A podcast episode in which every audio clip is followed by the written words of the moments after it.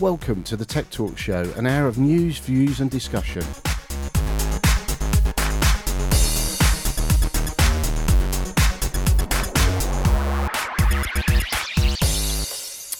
Well, welcome to the show, and joining me is James. Hi, James. How are you doing? Hi, Steve. Good to see you, mate. Great, great to see you on the show. And uh, today we've got Ian Robb. Now, Ian is from Reputation Builder. Welcome, Ian. Hi, Steve. Hi, and we've got uh, Ahrani Logan, who's from P- Podicity. Hi there. How are you doing? No, welcome to the show. And also Jeremy King, and Jeremy's from Attest. Yep, a test. A Thank test. It's a bit like this is a test. Yeah, isn't exactly. Yeah. Do you know we have some of the weirdest names, and I have to try and pronounce all of them. You know, especially when people have got apps or something like that, it can be can be really difficult. So, uh, welcome to everybody to the show. Um, we're going to start off with our tech hero, Ian. So, tell us a little bit about Reputation Builder. Tell us what it is and, and the services that you supply. Okay, yeah, Reputation Builder. We're a um, an online web app for small businesses to manage their monitor their online reputation. Um, so we work with a variety of industries, um, and they can monitor their reviews online. So we put in all their reviews from the many different review sites. They can generate customer feedback, um, so they can get feedback from their customers before they leave a review. Um, so if a customer is going to say something negative, they can actually put that right before the customer then leaves a review somewhere public. Um, and then we also offer another, a, number of analytical tools that allow them to run, for example, sentiment analysis, so they can pick out the positives and the ne- negatives. Um, so, uh, for example, you may get a review that, that contains both positives and negatives, but if you're looking just at the star rating, you might just think it's positive. Right. So, what our software does is actually picks out any negatives in there as well. So, it might be that they've had a great meal at a restaurant, but the service was a bit rubbish, and our app can pull that out and, and tell them. So that automatically take that out of the yeah, so we can actually pull out the keywords and say whether it's positive or negative. Okay, and and reputation is so important to companies now, isn't it? I mean, I don't know about the other guests, but whenever I look to go to a restaurant, probably or or even buy something, the first thing I go to is the ratings. Yeah, and that's just it. And I think there's still a lot of companies out there and businesses that don't really do anything about it. And like you say, if you're a restaurant or even a hotel, you're gonna people are looking at the reviews before they actually go and stay there or eat there. So the idea is actually giving those businesses the chance to actually find where those reviews are, do something about them, and actually generate more positive reviews. Because it can be because there are, are so many different review avenues, it can be virtually impossible to try and keep up with it yourself, can't it? Yeah, and and I think what a lot of companies find is that they don't even know they've got some reviews because they'll have it on a site that they didn't even know they had a, a profile on. Right. Um, so a lot of sites will use just generic business data to create a profile, um, and they could have reviews on there they didn't even know about. So again, our software can find that for them um, and show them where they where they got their reviews. So the software is you know developed in terms of looking at keyword. I assume it's, it's some sort of Yeah, so that so the, the the main part of the software is pulling in the reviews, so they can actually see all of the reviews and the star rating, and Okay. again get that data so they can see across the internet what their average rating is. right. Um, and then it's then delving into the reviews to, to pull out the keywords and pull out the data to, so they can see. So how does it know that it's the company's? So because it may be a product or it may be. Uh, how does it actually know that that product is associated with that company? So most of the businesses we work with are would have a local presence. So it could be a Okay. restaurant or Right. a, um, a shop or a, a hairdresser.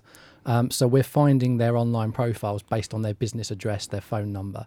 right. Um, so we'll find all their profiles on all different review sites, and then once they've been linked, we can then pull the reviews in for each of those sites. And how's it presented? So what would you just give individual review details or a general? Yeah, so it's like an online dashboard that they can log into. Um, they can get the overview so they can see what their average rating is, but then they can delve further in and read the reviews um, and again read positives and negatives as well.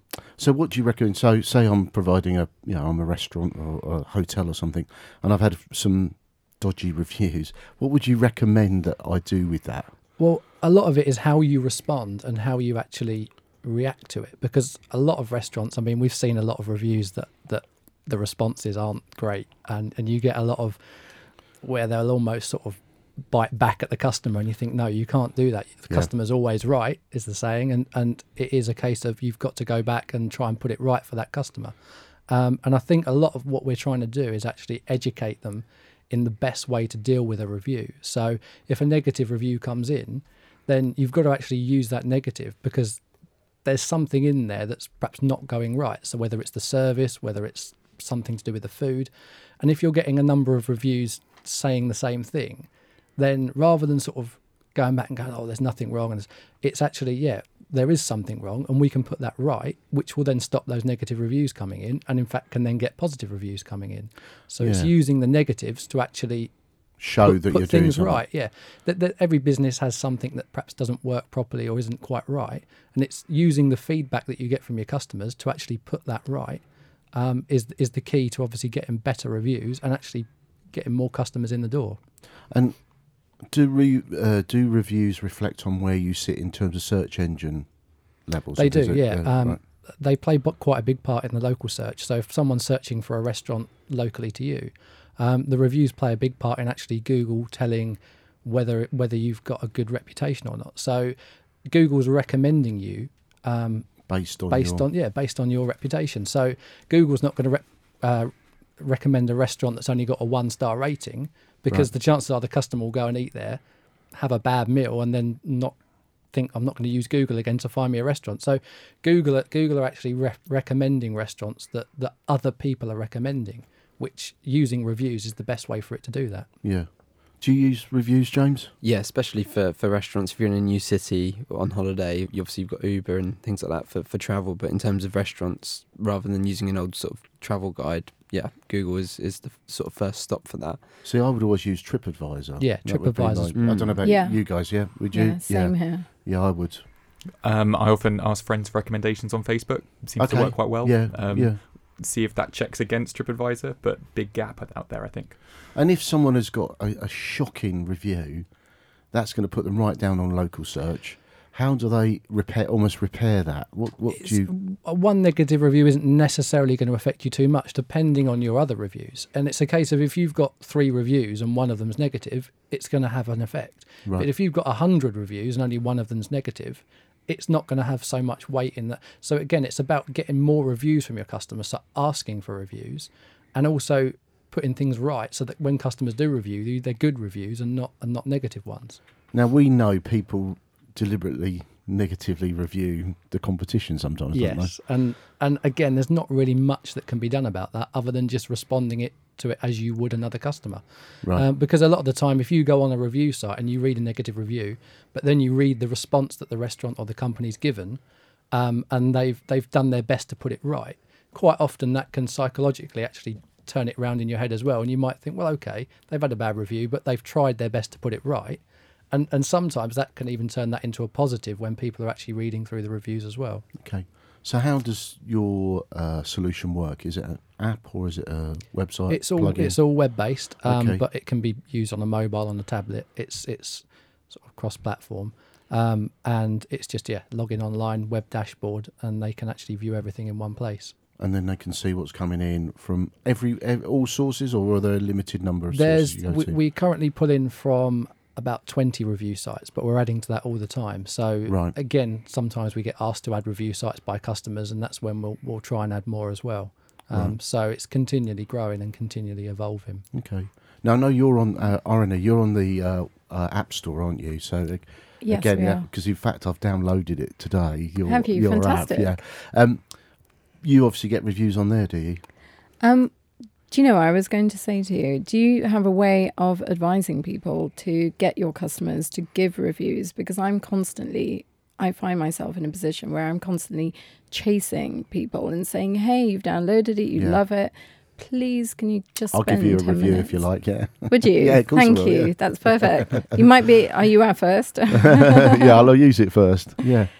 Um, yeah, the the app is on the App Store. It's Augmentify it, but it's designed to be used with specially Augmentified That's right, yeah, products. that's it, yeah. So the products on Amazon, the first product is on Amazon, and on Amazon, it's it's getting a bit easier to ask people to give reviews. But with the App Store, I'm finding it a little bit more more tricky for people to go in. Yeah, see, I mean, what we do with the businesses we work with is we've got a, a, a part of our dashboard where they can actually send out email notifications to their customers to ask for reviews. So, um, again, a lot of the time, it's it's the more people you ask, the more reviews you'll get back. I mean, the response rate is never particularly high.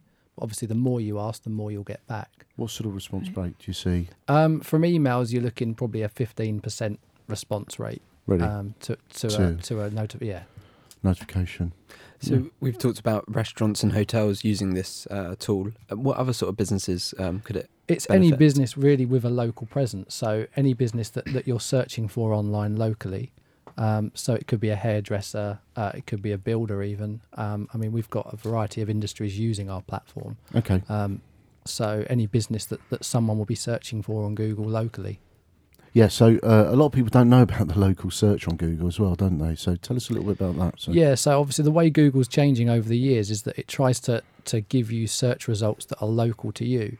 So there was a time where if you typed in restaurant into Google, you'd get a list of the top ranked Google restaurants possibly around the country. Yep. Um, whereas now, if you type in, if you just type in restaurant, it would actually use your location to find you restaurants close to you. And again, it uses those those signs such as the reputation of the restaurant as to what appears at the top. So again, it's kind of managing your online reputation helps you get found online. Okay. Yeah, brilliant. So I think, um, James, I think that, you know, is important, the rated side of things, isn't it? Yeah, uh, I and think- obviously how they can yeah react to that. Um, those those bad negative reviews turn them into positives. Obviously, they're going to continue to Yeah. to improve their service, aren't they? Yeah. So how long's your company been going? Uh, we were founded in January 2015. Right. Um, We probably spent the first 18 months actually developing the product and getting it right. Um, so we've actually been sort of the pla- the platform first went live in the middle of 2016, um, and then with a bit of sort of testing, really sort of hit the market in sort of September of last year. Okay. And is it a um, subscription service, a monthly payment? Yeah, Or? so it's a monthly subscription, um, and businesses will just sign up, and it's a it's a monthly rolling contract, Okay. uh, and they'll sign up to use it on a, on a sort of monthly basis.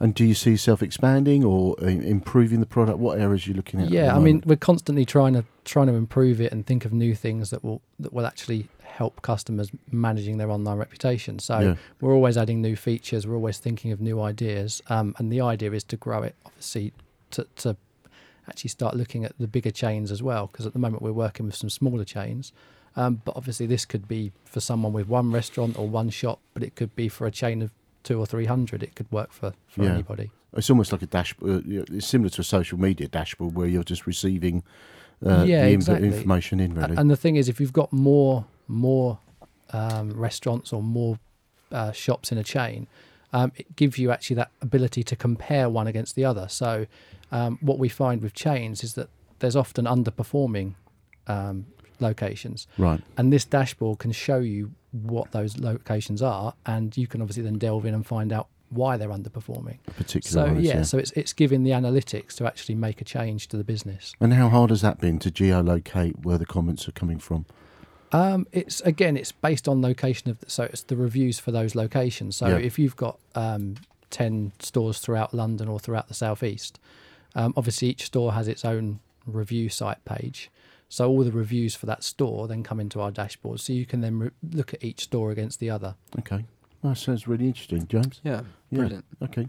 Well, thanks for that. Um, you're going to stick around for the rest of the show. Yeah. But now uh, we are going to go to our favourite bit of the show, which is actually the unboxing.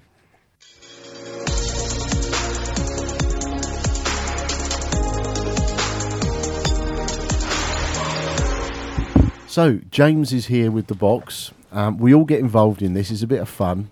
So we don't know what's in the box, and uh, James is now going to unwrap it and Yes. see what we got. Complete surprise. Danny, uh, producer, has sourced this, and it is a smartphone projector. Okay, that's Hmm. yeah. What all the right. hell? What is that then? Well, we'll find out. so first of all, Um, what do you think of the packaging, Ian? It's not bad. It's quite plain actually. Yeah, it bit doesn't, really, doesn't Apple-like. really leap out at you, does it? Very black and white. quite like this bit. Actually, you can measure your phone. So in the store, you can see if it's if it's the right size. What's the? Um, What do you mean the right? s- Oh, what to so fit into? of the- your actual phone? Yeah. okay. So that well, that's the maximum phone size measurement. So let's have a look. what else? uh, what, what do you think? Yeah. Uh, the packaging, I can see what they're trying to do. It, it, they're trying to make it look futuristic, but for some reason, I'm feeling doesn't- like it's a little bit old-fashioned. Yeah. It is a bit, yeah. Jeremy. Um, it's quite dark. I can just see It the word projector and a thing that looks like a projector, but it only on one side Yeah. is it clear that it says smartphone. Yeah. It's a cool idea, but yeah. it's not immediately obvious what it is. No, So so it's- I actually think the front of it is a little bit. It's, it's there's too much going on really. It needs to be more simple. It looks a bit like one of the those sort of mobile VR headsets. So I think we have to put our phone in, and then it will Okay. project out. Um, so let's open it up and have a look. That sellotape makes it look like it's Yeah. second hand. I think someone's been at it already. Uh, that was probably Danny having a play Yeah, around. he's having a look look at at it. it, So we don't have a failure like normal. All right. Batteries are included this time. Are they? Um, not sure. so James is opening the box. Okay. So uh, pull out the packaging and see what we got. It's like Christmas. Yeah, that's quite large. Yes, there's some instructions. Steve, did you want to have a look through those? Uh, not particularly, if, if I have to. So it's a very simple. Let me just put my glasses on. We've got very, very simple instructions for the best results. Using a dark room, project onto a flat white surface. Turns smartphone screen brightness up to 100% before projecting. Okay. So that's what it says. And yeah, basically, yeah, it's just a projector thing. You pop it in and uh, use it. It's pretty plasticky, isn't it? Yeah. It looks like Got a mirror yeah. in there. I'll pass this round if you guys want to have a have a quick look. Yeah, it's actually quite light compared to. yes, it's not exactly. Uh, yeah, I haven't spent a lot on the plastic, have they? Let's be No, it does seem a bit. Uh, let me see if I can turn the brightness on my phone right up. Am I whacking- Wow. Okay, this looks like you don't want to drop this. No, it's Uh, gonna. It's Thousand definitely gonna break, isn't it? But it looks like it's designed for kids, maybe, rather than serious kind of adults. I don't know whether the Yeah. price point reflects. Well, if you were reflects doing a, if you were doing a presentation, I think I don't think you want to pull that out, would you? So I'm just going to put my PowerPoint on the uh, on the wall. No. It's kind of got um, NASA space shuttle coloration, and it looks like it could re-enter orbit. And uh, it's kind of white with black trim. But I'm amazed it doesn't have any power source. So it's literally just running off your phone with this. So basically, it's a Lens in the middle. Yes, it's a plastic Yeah. box with a lens on it. I think a parrot could have really good fun with this. Yeah, It's got a mirror on the inside. It's having a little play. Shall we try it? Let's see if my phone will fit in. So it does have a phone charging point as well Does it and really? headphone access, but I think it's just a port where you can plug it into your actual phone. Oh, so you lay your phone down flat, and the mirror makes it project out the front. Yeah, basically. We need to turn the lights off in the studio, though. Done. There we go. Lights are off nearly. Uh, You on full brightness? I'm on full On the bright. phone. So there's you got, there's a little stand as well that you can pull out at the front just Really? below. Um, That is- it should be. F- yeah, that's the focus control. We need a wall to project it on. Yeah. James, don't move. Just stand there. Or maybe this bit of paper. Oh, that actually, yeah, good idea. Good thinking. Shove it in the front there, James. I was going to say, I wonder what they thought when the, when the phone automatically locks itself. Ah, then but it's going my- to just go off, You've isn't got to it? get back Yeah. in there, yeah. Um, so it's l- Danny, do you want to turn the other light off? So something is before the flash came on. We could see. Uh, so yeah, you just need to unfocus. So I'm twiddling the uh, the knob on top to try and focus my phone. Um, You can't really make out what's on the bit of paper. no, can you? not at all. Oh, hold there we on. go, There yeah. we go. Oh, the timer, Is it yeah. good? you want to turn it off, mate? Oh, sorry. Danny's got his light on the video, and it's it means we well basically You can see the timer going, can't you? Yeah, yeah, but it's it is poor quality. sho- oh, there Oh. we go. you? but that's not it's- quite. Do you see that? it's on its side though, isn't it?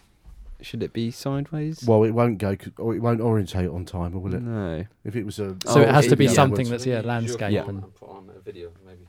Uh, yes. So you need to make sure your phone doesn't lock. Put it on full brightness. and put it- Confirm the aspect ratio. Yeah. and then And make charge sure the room is I'll pitch tell you- black. Okay. Jerry, what I tell you, what you could do. You could just look at the screen on your phone. Actually, Uh, I'm trying to do that through the lens, but it's quite hard. Um, So, I love the idea.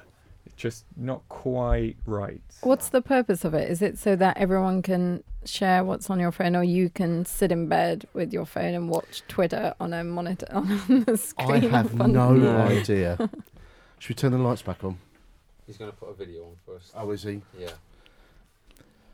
Do you know what? Is it to share photos, like a slideshow for your grandparents or something? I have no idea. I was going to say you wouldn't want something with sound because you wouldn't be able to hear it, would you? Really? No. No, it, you can plug your headphones in. So yeah, I guess it's just So I suppose you a could plug slightly a bigger screen. in. If you haven't got an Yeah. iPad, James, I hate to tell you this, I can't get my phone out. did we measure it up before? Do you want me to have a look? Oh, you did say it was I'm breakable ra- earlier, so Oh, maybe. hang on. no, I can't get it Oh, out. no. Oh, hang on. I It's feel as though we're, Don't, we're don't, press, slating don't it. stop the timer, else we won't know where we are.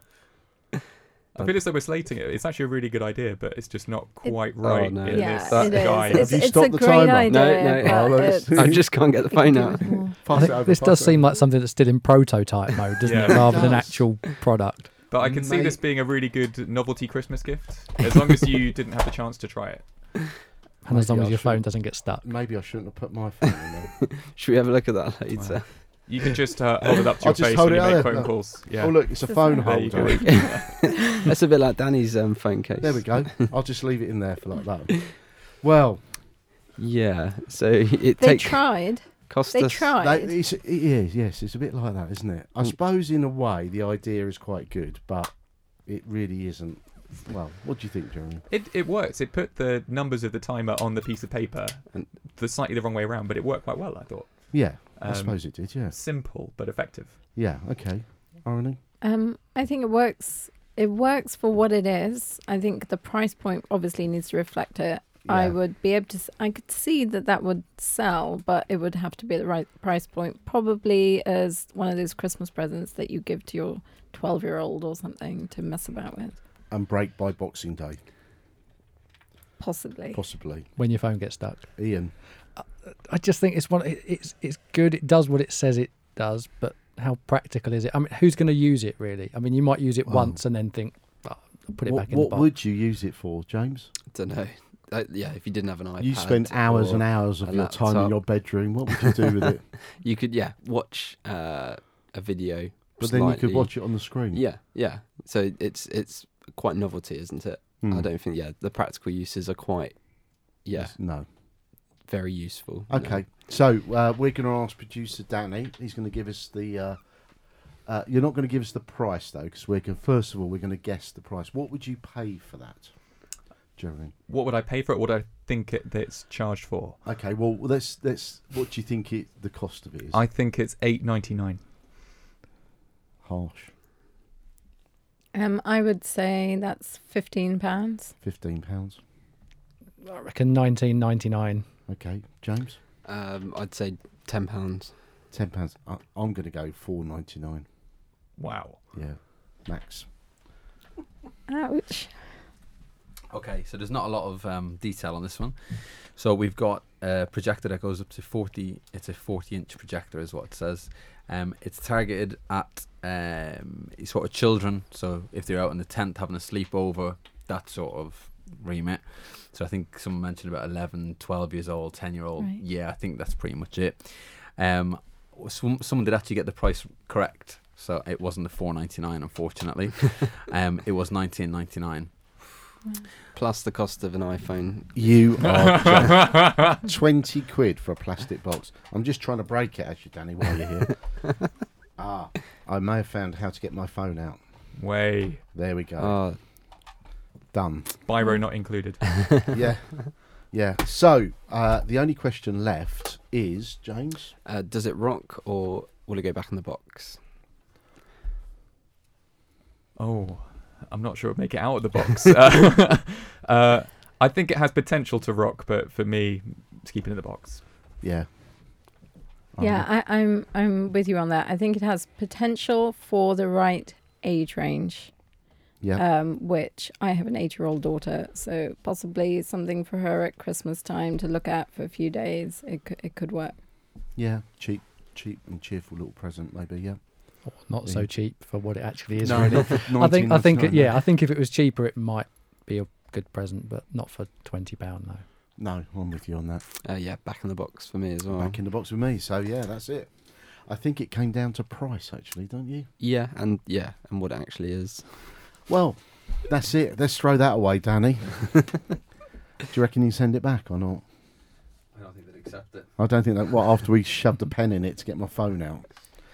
Uh, anyway, um, That's it, James. Yes. That wasn't. a Can't very- wait to see what next week's product Yeah, is. I can't either. So let's see. It won't beat that. no. Anyway, let's move on to our next guest. And Ahrani, welcome to the show. Thanks for joining us. Tell us a little bit about your company.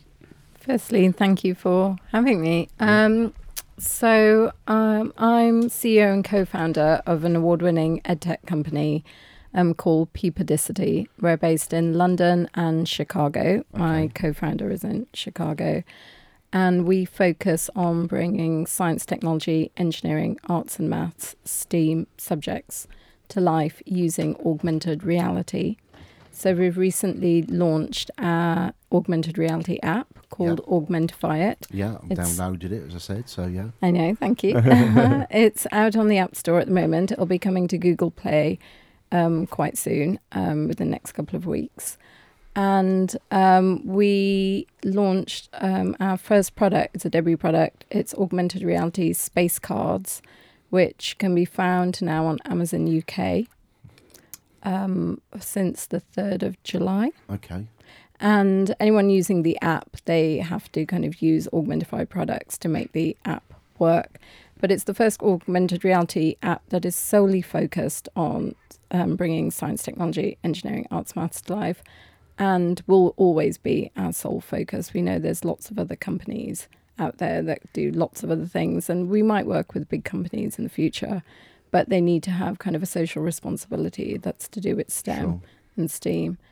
Um, and we're also the first um, AR app to have a quiz element inside it. And it's an infinitely scalable quiz, Right. which means we can keep adding quiz questions into the app um, at no extra cost to the user. So once they've bought, say, the pack, um, a pack of cards, whatever augmented reality cards, um, they will get a refresh on their on their toy. It's kind of a tech toy that grows. Right. So, uh, lots of technology going on there. How did you come about to develop that? Right. So um, we founded our company in September 2015. And um, I met my co founder on Twitter. Would you believe it? Yeah. right. And um, we kind of were talking about kind of work projects, and we found out very quickly that we were very interested in very similar things, which is getting kids excited about STEM and STEAM. And so we formed this company, but then we kind of battered around for about a year, kind of various brand ideas of what we should do. Augmented reality was there kind of as an, as an idea that we need to develop this. Um, we also looked at virtual reality, so we messed about with Google Cardboard as well Yeah. and um, tested that out, and then thought, well, actually, one of the better kind of things for us in terms of access for kids and in terms of price point as well was augmented reality, and um, so we thought, right, we're going to focus on AR, and um, come September 2016 we split our roles quite clearly, clearly defined roles after kind of getting some advice. So uh, my other half is a software developer, Right. and he does um, stuff with NASA Social. He gets to go off and do fun stuff like watch rocket launches and things like that. Right. And he does a lot of Twitter and social media. But um, he is kind of the tech, the tech brains, I would say, in this. Um, my background is ex BBC Science and BBC Education, and I um, studied science. I did biochemistry, genetics, and I've got a master's in neuroscience. So um, I'm kind of the more the content um, person, and um, I'm also a STEM ambassador for a UK charity called STEM Learning. Right. So um, my focus is purely this love of science, and I love space as well. So we decided that we're going to create something with AR to bring these subjects to life, just bring everything together. So into September 2016, we thought, right, that's what we're going to do. So we focused, and by the end of last year, Mm-hmm. um, we did a augmented reality trail um, at a museum, a science museum for children in Chicago, actually, and that went down well. We trialed that, and we'd been in test flight with the app since then. So probably a good six, six, seven months we were in test flight. So we kind of really tested it out and then released it only in June, July. So you've got um, the the pack of cards you've developed have obviously got some form of watermark or there's some form of recognition software within the app, so it can see what it is or it triggers further content. Is that how it works? So augmented reality um, blends kind of the, the physical and the digital worlds together. So um, when you open the app and you point it at something that's been augmentified in our case, um, it is it works on image recognition. So there's something that kind of the technology in the app recognizes with those products Yep. that brings um, extra content alive in those products. hmm Um, so the user, it's not just kind of what, what you see in the physical product. So you, if you go into say a shop like Waterstones, you might pop in and you might see a pack of cards, but you can't point your phone at them and bring them Yeah. alive. They're just the facts are on the cards and that's it. So Yeah. we just thought we're going to go one step extra. And because I've got this TV background as well, I just thought I want to put extra content in there. What else can we do? Yeah. So um, the first product you've got is is it a space uh, space learning type? It is Package. space. It's all about space. So tell us about how, what some of the details you've put on there and some of the things that people can see and interact with. Tell us a little bit about that. So um, the pack, um, it's a 24 card pack. Um, it's got um, 19 cards, which has got image targets. The rest of the rest of the pack is um, there's extra facts, there's glossary, there's ways to play, how's to play, there's tips for parents, carers, teachers, and instructions on how to download. And we've kept the pack quite um, up to date and relevant. So some of the cards that you're going to find in there are gravitational waves, for instance. Right. Now we know that gravitational waves are invisible, so it's quite hard. How do we see them? Yeah. But we can. Um, um, we've kind of provided a visual of what they essentially feel like. So gravitational waves are if you took a pebble and threw it into a pond and you get the ripples of the pond kind of going outwards. That's what gravitational waves essentially are, and it's when two black holes isn't spin around each other and kind of merge and Yeah. boom. Yeah. It's like ripples going through space. Okay. And gravitational waves was something that was kind of discovered, kind of. Um, Einstein predicted there was the existence of gravitational waves, and they saw for the first time that gravitational waves exist. I think it was about September 2015, and it's been in the news all this year.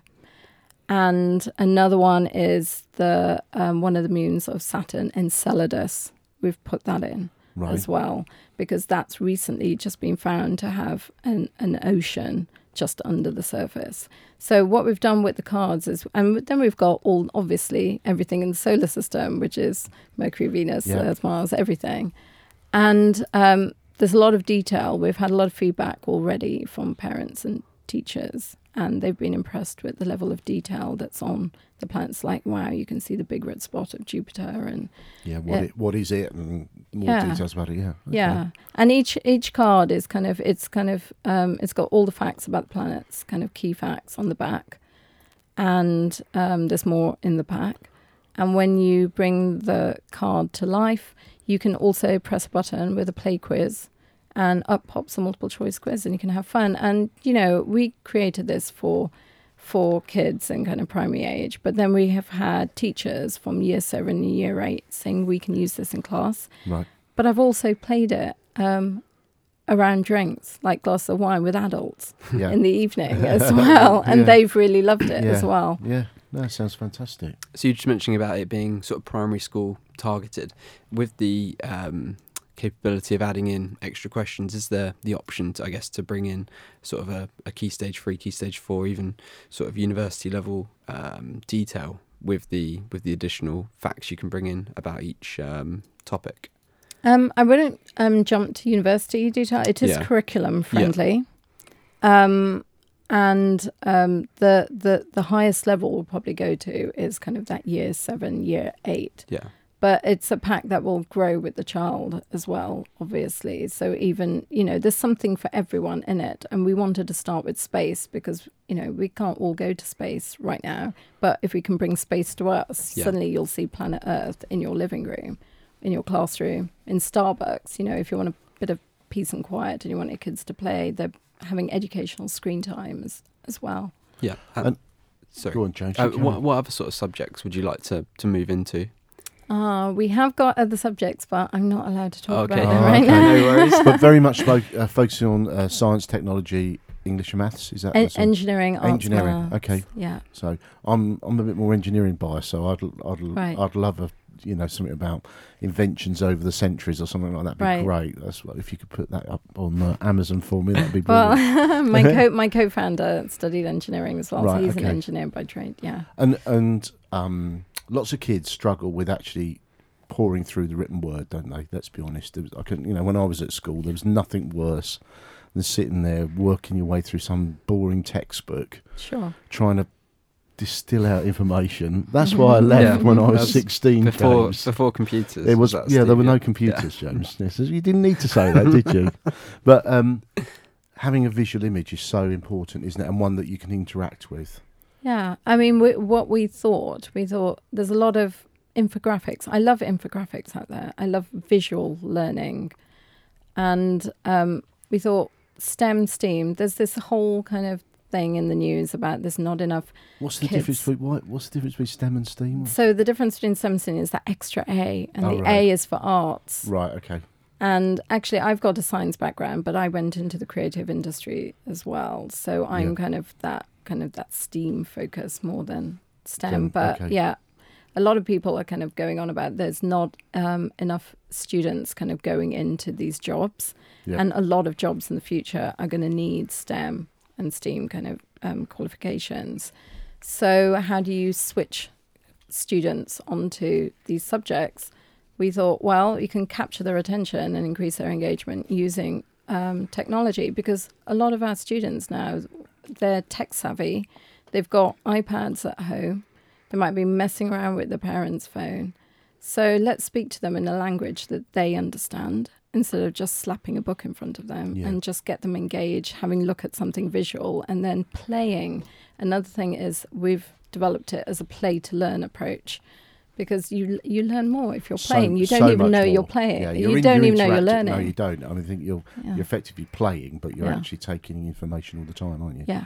Um, so how hard has it been to um, convert what you had as an idea into into a product?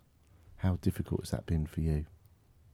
Oh, I don't know. I haven't really thought about that very much. Um, So some of the tech, because um, a lot of our listeners are young tech companies who are maybe Right. looking at taking stuff to market. For instance, how hard was it to get your things listed on Amazon, for instance, and actually packaged up, produced, and then put put to the marketplace? Has that okay. been hard? Okay, so um, Amazon has been a little bit challenging, I have to say. I'm sorry, Jeff Bezos. um, and it took about a good month of toing and froing to just get every little nitty gritty little bit right Right. before we put it on. And we still kind of, we're still going to update images. We still haven't got it kind of perfect as we Right. want it. And it's going to be constantly evolving. But uh, the, yes, you've got to kind of follow certain rules and regulations. And even your barcode on your product, it's got to be Amazon friendly. Okay, it's got to be cleared by them and approved or something. Yeah. Yeah. So um, there's there's another kind of institution that um, like sells. You've got to kind of become a member. They sell barcodes. You get a thousand barcodes, but you can get Amazon friendly barcodes. Right. So there's.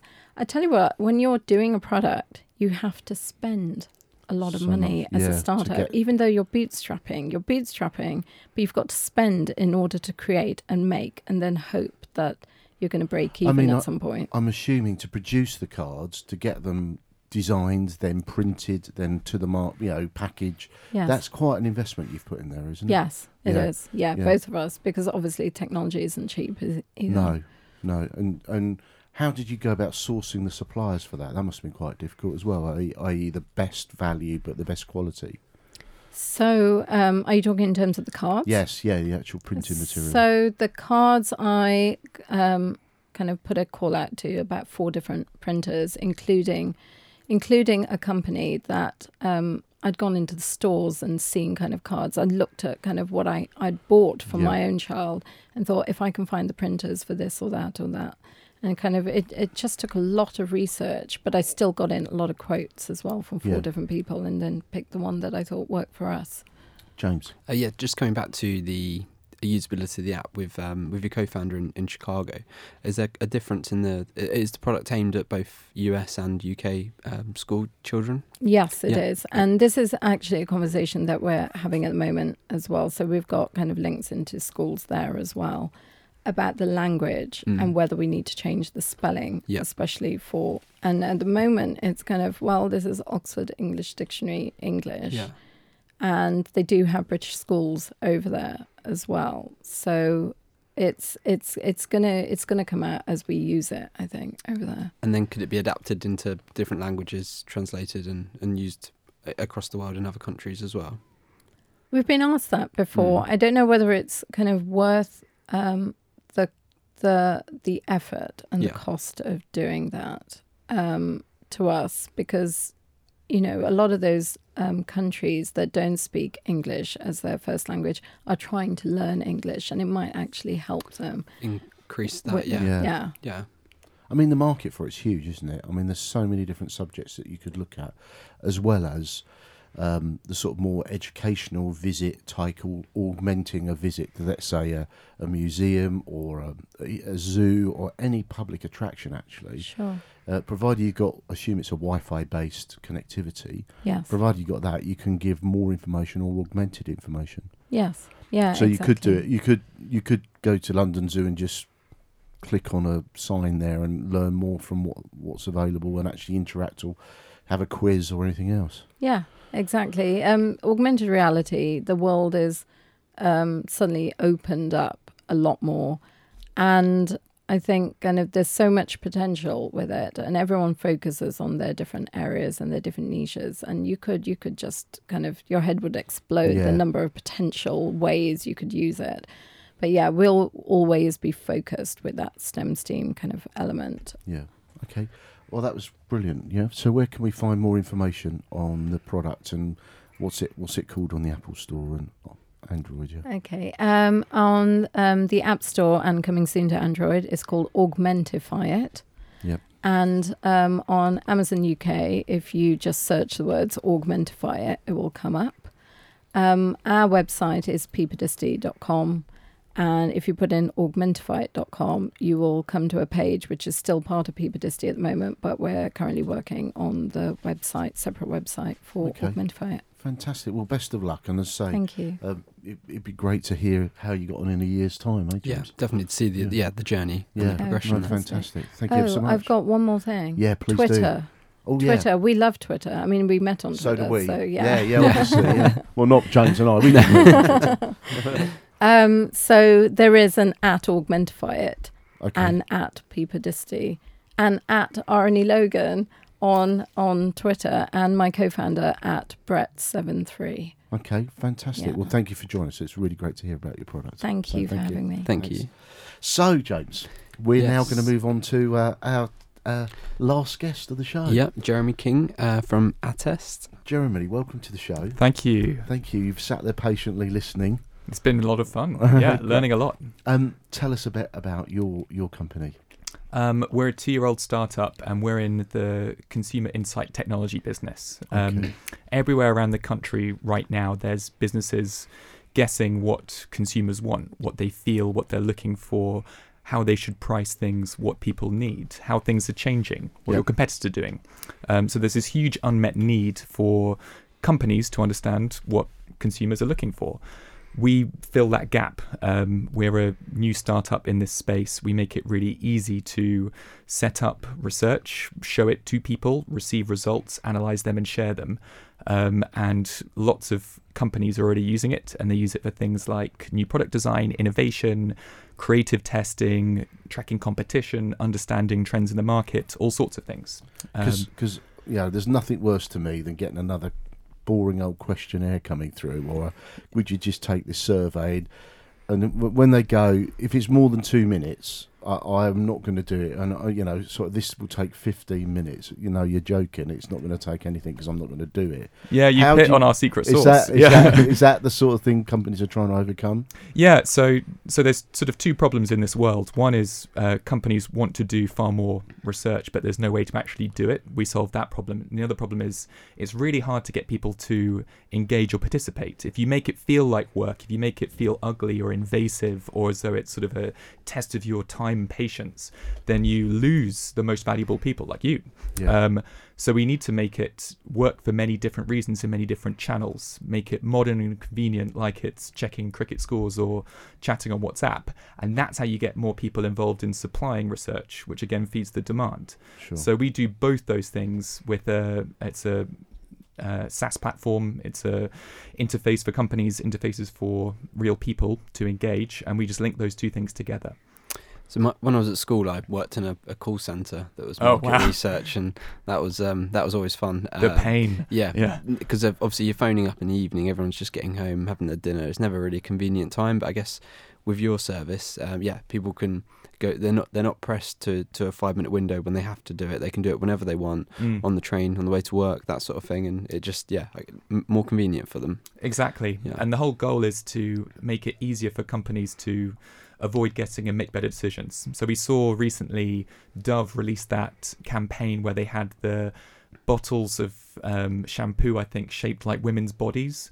And there was just absolutely huge backlash. People hated it. I thought it was a really good idea. My wife Mhm. thinks I'm an idiot for Mhm. thinking that. Um, uh, but if they'd just had the chance to test that with only 10 people, they would have seen this like visceral reaction about how much people dislike that as an idea, let alone executing it. If they'd had the chance to test it, it would have worked really well for Unilever.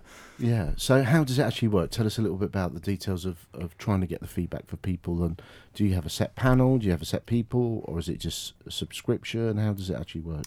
Yeah, so for for companies, um, it's basically free to try to use. Um, Okay. Whenever you want to, you can start using it in the next 10 seconds if you so choose. Um, you create the research, decide exactly who it's shown to, you receive the results in real time, and you can analyze them and share them. We have a lot of built in tools. Um, and then for the people that respond, we build it so it works in any online channel. About 80% is done on mobile.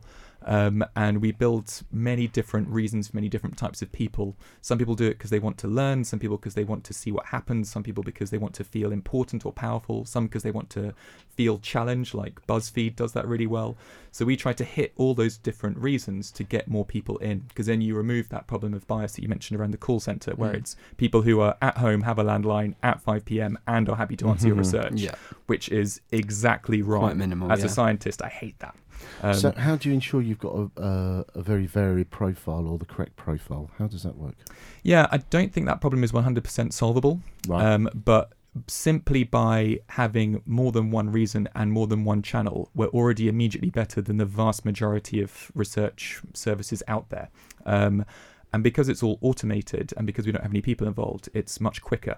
So Right. you pick the audience you want yourself, uh, and we show What, you by in age, gender, or other criteria. basically anything. Right. Um, anything that you can target in any social media channel or sort of any demographics you want to pick, you can show what you want to any combination of different types of people, um, and only they will see it. So, uh, and if it's things that we can't do, we show it to you. So, if you try to research people who are over 80 on our platform, it will show you can only research about 50. Right. You can research 50, but you can't research 51. but if you wanted, uh, it's it's best used right now for millennials, young professionals, affluent, uh, middle-aged people. That's sort of our sweet spot right now, and we can reach 50 more thousand people like that um, pretty much any time. Um, most companies only ever really want to research about a thousand. Works very well. okay. Is there any um, sort of benefit or incentive for those actually participating in the, the surveys? Yeah, we work around those five things I mentioned. Um, the feeling of contributing. So one example of that is uh, uh, one of our clients is Fever Tree. Um, they used our platform to test different versions of some big posters they were going to put out, uh, and we showed the people that helped build that campaign the real result in Clapham Junction Station, and they thought that was amazing. They felt as though they built it, and they love just seeing what happens. But that's only a certain type of people, about 20% of people. Um, second group is people who want to learn. Um, they want to see how they fit into the world. That's really good for us for people sharing organically between each other. Um, the third one is rewards, a bit like I give Google Maps my location, I get Google Maps for free. We sort of run a similar new deal. Um, we let the companies give you some of the value that you create for them. Fourth is power, uh, being the most vocal or important voice in the room. We constantly tell you how awesome you are. Mm-hmm. Uh, and then the fifth one we're working on is challenge. Uh, only true sushi levels can get 19 out of 20 in this test. Sort of lovingly Okay. inspired by BuzzFeed. Um, which one are you? Uh, I- the I don't know the contributing one maybe Mm. seeing the end product and, and knowing that my um, opinion has, has sort of molded that a bit. Mm. I'd want a reward of some sort. Yeah, Not it's, sushi though. Yeah, right. it's different reasons for different people Yeah. in different channels at different times. That's the secret. Do you ever give feedback, Ian? Do you ever do much? Uh, I do, yeah. Obviously, because we're based around feedback and reviews, we do a lot of feedback. And Yeah. again, I think I quite lean towards the reward side of things. If they're giving you something in return, it's sometimes worth doing. So, Only? Do you, Yeah, it's the reward, isn't it? It every is, I think. time, Yeah, me I too, think, yeah. I want something out of it. So we find that's only about 20% of people. Okay. Um, interesting mix among the room. and is it? Is there a span of attention that you need to, to sort of keep keep within? Yeah, we we work on under the rule of seven minute magic. Uh, so you Is said it? two, Yeah, which mine's is I'm, yeah. yeah. I'm not very good. Um, but we show you exactly how long things would take. So if you're in a coffee queue and you can see there's four people ahead of you, you can say, "Great minute, lovely, do it." do it, Um, yeah. If you're on a train for half an hour, you can do a couple of seven minute things. Um, but we show you that, and we cap the amount you can do in a single day to uh, three times seven minutes. Okay, so you you push the information out to the people. We never push. It's Okay, so how does it- organic. People arriving by themselves. We never sent an email. We never sent a text message. Really? Uh, it's just motivated by one of those things. People arrive and they're happy to do it for one and of those how reasons. would they hear about how? So how do you publicise what you do? Therein lies the secret. Okay, uh, so we find them, Right. uh, okay. and they help to find each other. So tell us how that works. Very. Um, so again, we're into a sort of scientific sample bias problem. So we have to use many different acquisition methods and those many propositions in the many different channels. Okay. And by mixing those things together, um, things like user get user campaigns, things like social media, things like some above the line advertising, built around those five propositions, we can get all sorts of different people. Um, and again, any bias it does create, we show it to the clients, and they're happy with it. Okay. So, what do what's some of the mistakes that people have made that you've seen, and what advice would you give to companies that are trying to get feedback on something new or some new campaign? What do you see? Yeah, so it's it's very easy to get carried away and make long surveys that um, you send out to people that you know. Mm-hmm. Um, if you create long surveys, a lot of busy people um, won't do it. Um, they'll start and they'll drop out, or they won't start at all. Yep. And if you make it feel like work and you say, "Please help me with my project," and you send it to them by an email, it'll feel like you're asking them to sort of do you a favor. yeah. Um, and that gets you. I mean, it's great if that gets you your real customers, but it's quite unlikely that the people who actually do it are the the- ones you want. The other thing that annoys me is that they'll say, "All right, we'll rate it one to ten. You know, one Yeah. being rubbish." You go one because it was rubbish, and then they go, "Yeah, but why?" And they won't let you. You, you they they almost make you write something. Yeah, Uh, um, and there's again- some there's some real simple mistakes. So not letting people have the ability to skip things or explain why they're Mm. So even if, if in that example, if you let someone say, "I'm not going to answer this," and then you say, "You asked me an absolutely ridiculous question here, and I'm don't not going to tell you why because your survey is terrible," you should give people a chance to tell you that. Mm. We call it pressure release, uh, and so that feedback is almost more valuable than the question they didn't answer yeah. uh, all the way through to keeping it bite sized, keeping it convenient, and it's all anonymous. So that's crucial as well. In a in an age where uh, data privacy and consent is increasingly constrained, you need to look after people and make sure that they feel as though what they're saying kind of is helpful but isn't attributable to them. And that gives people a lot of freedom. So herein lie a few very subtle things that if you just get them slightly right, you suddenly open up a whole tap of input. And that's what we're trying to make possible. Yeah, but there's also lots of ways of getting feedback without asking customers, isn't there? So Mm. you can get people to rate images. You know, like with fashion, for instance. I know there's quite a few apps that are coming now that where you rate something, i.e., you know, whether you like it or not, that can then go back to the manufacturer or the the company selling it to say, actually, that your most popular product is that. Mm.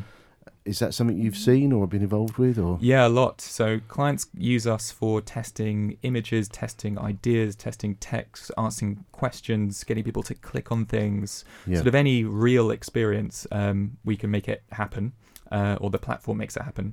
So we see a lot of that happening. Um, tends to be uh, with us.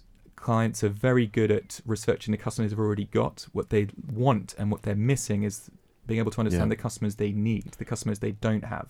yeah? Because some of it can be is a barrier to you becoming a customer. What is it Yeah, to get them in as a customer? Yeah, Yeah, and um, you would. I mean, let's take Just Eat an example. They're Just Eat are really good at acquiring a certain type of customer to do a certain type of thing. What they're missing is everyone else, and therefore they have no ability to understand what everyone else wants. Mm. It's research and insight that lets them do that, uh, and that's where our product comes in. yeah. No, it sounds really good, James. Yeah, I mean the turnaround time on it um, compared to I guess traditional methods is is a real game changer in, Mm. in the area, isn't it? Yeah, it's sort of the ability to bring cu- the voice of customers into any meeting. We could do one right now. Yeah. so, do um, you uh, obviously you've got some clever uh, stuff behind the scenes that's actually distilling the information down very quickly. Yeah, so we've we've got basically three parts: an interface for companies to create, receive, analyze, share. So Uh, it's a dashboard type of, thing. yeah? exactly. Right. okay. Um, uh, interfaces in many different ways for real people to click, respond, give feedback, look at things, behave, uh, and then a marketplace effectively links those two things together. It works like a derivatives exchange. Um, right. Very, very hard to do this in real time and to triage who sees what in which order Yeah. and to do it in the right way. But um, that's the other bit of secret sauce. yeah. So so assume companies pay by s- search or research or whatever they want done. Yeah. So there's Yeah. some form of contracting going on there. Yeah, you pay by outcome. So Okay. it's a bit like um, it's a big uh, platform full of insight and people willing to do things. Um, and then when you use it, you pay for it. And if you don't, you don't. Yeah. Fantastic. Well, thank you so much for sharing. Where can we get more information? Uh, askattest.com, A S K A T T E S T E S T.com.